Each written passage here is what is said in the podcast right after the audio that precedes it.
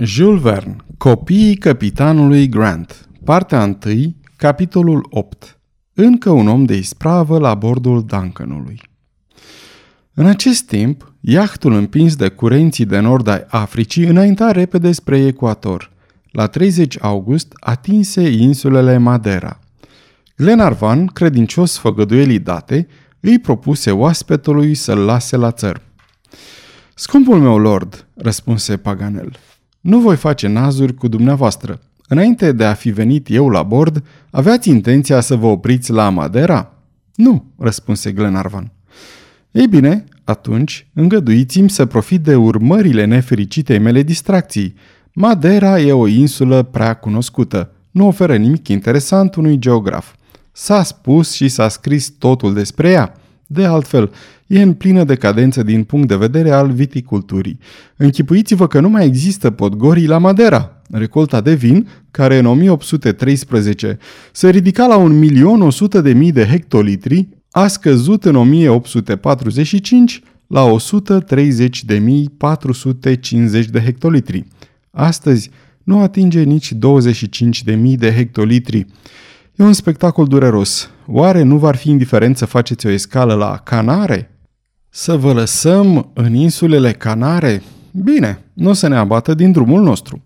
Oh, știu, milord, în Canare, vedeți dumneavoastră, sunt trei grupuri de insule de studiat, fără să mai vorbim de vârful Tenerifei, pe care am dorit întotdeauna să-l văd. Iată o ocazie, am să profit de ea în așteptarea vreunui vas care să mă ducă în Europa. Am să fac o ascensiune pe acest munte vestit. Cum vreți, iubite Paganel, răspunse lordul Glenarvan, care nu se putu abține să nu surâdă. Și avea dreptate să surâdă. Insulele Canare sunt foarte apropiate de Madeira. Le despart doar 250 de mile, distanță neînsemnată pentru un vas cu viteza Duncanului.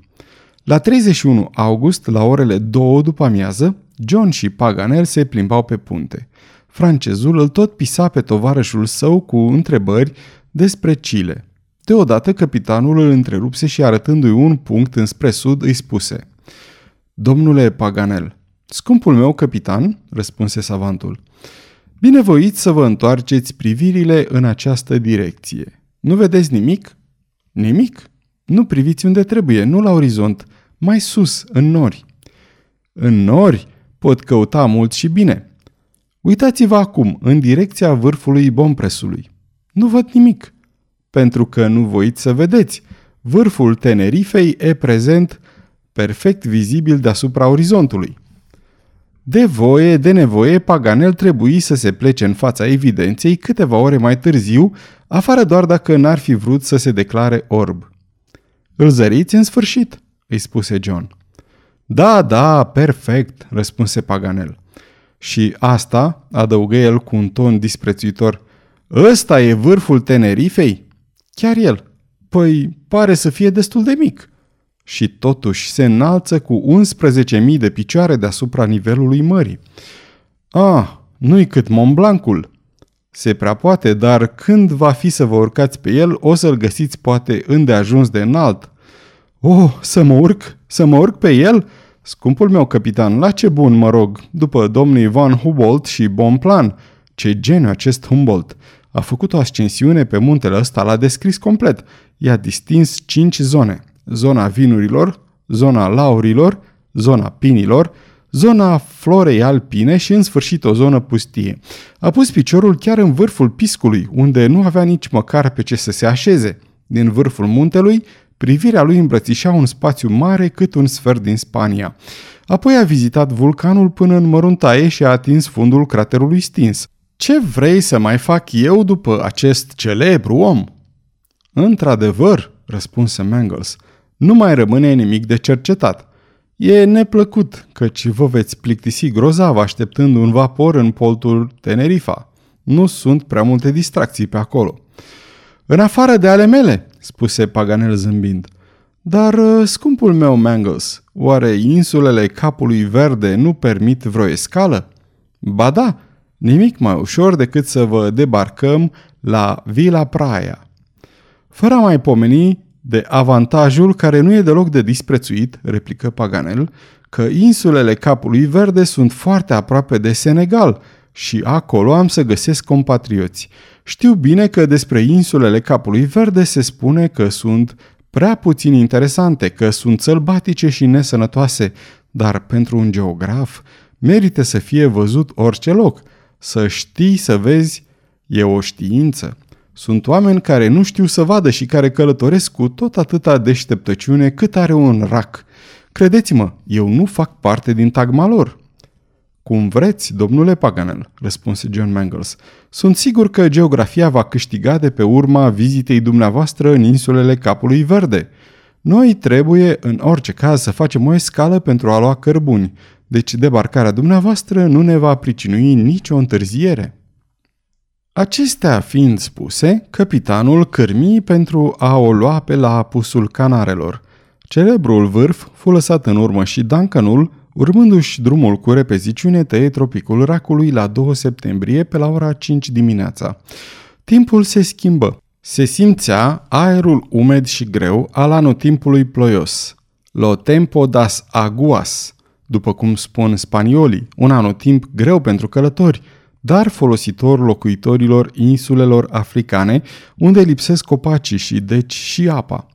Marea, ridicând valuri înalte, împiedica pasagerii să stea pe punte, iar convorbirile din careu nu erau deloc mai puțin însuflețite. La 3 septembrie, Paganel început să-și adune bagajele pentru apropiata lui debarcare. Duncanul înainta printre insulele Capului Verde, trecu prin fața insulei Sării, un adevărat mormânt de nisip sterb și părăsit, și după ce merse prin dreptul unor mari bancuri de corali, lăsă pieziș în urmă insula Sfântului Iacob. Aceasta era străbătută de la nord la sud de un lanț de munți de bazalt care se termină cu două vârfuri mai înalte. John Mangles intră apoi în golfulețul Villa Praia și ancoră în curând în fața orașului. Vremea era îngrozitoare și bătea valurilor foarte violentă, deși golful era apărat de vânturile din larg. Ploaia cădea cu găleata și abia se putea vedea orașul așezat pe un podiș în formă de terasă și rezemat de niște stânci vulcanice înalte de 300 de picioare. Înfățișarea insulei prin perdeaua deasă de ploaie era tristă, descurajantă. Lady Helena nu-și putu realiza proiectul de a vizita orașul. Încărcarea cărbunelui se făcea cu destulă greutate. Pasagerii Duncanului se văzură siliți să stea sub dunetă, în timp ce marea și cerul se amestecau într-o confuzie de nedescris. Problema vremii era firește la ordinea zilei în convorbirile de la bord. Fiecare își spunea părerea, afară de Maior, care ar fi asistat și la potopul cel mai mare cu o nepăsare completă. Paganel când urca, când cobora, dând mereu din cap.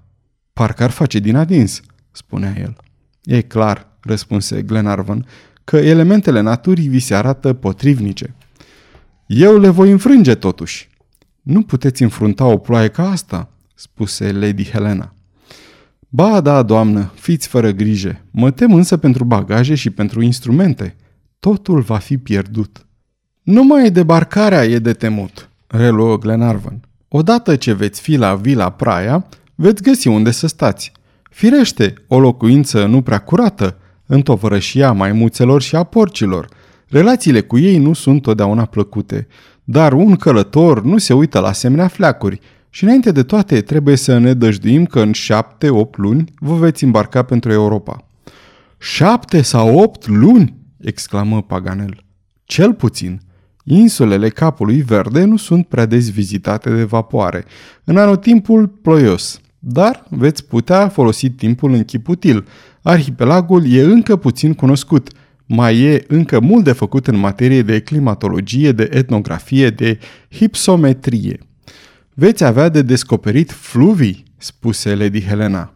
Nu e niciunul, doamnă, răspunse Paganel. Râuri atunci. Nici râuri. Albii de ape, nici. Bine, spuse maiorul, atunci vă veți îndrepta cercetările înspre păduri. Ca să fie păduri trebuie să existe copaci, ori aici nu sunt copaci. Frumoasă țară, replică maiorul. Consolați-vă, iubite Paganel, spuse atunci Glenarvan. Veți avea de cercetat cel puțin munții. A, niște munți mici și puțin interesanți, milord. De altfel, au și fost cercetați. Au și fost? se miră Glenarvan. Da, Norocul meu, ca de obicei.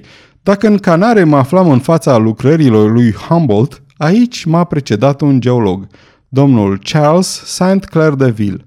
Nu se poate. Ba da, răspunse Paganel cu o intonație în glas care îți trezea mila. Savantul acesta se găsea pe vasul la Deside, în timpul escalei din insulele Capului Verde.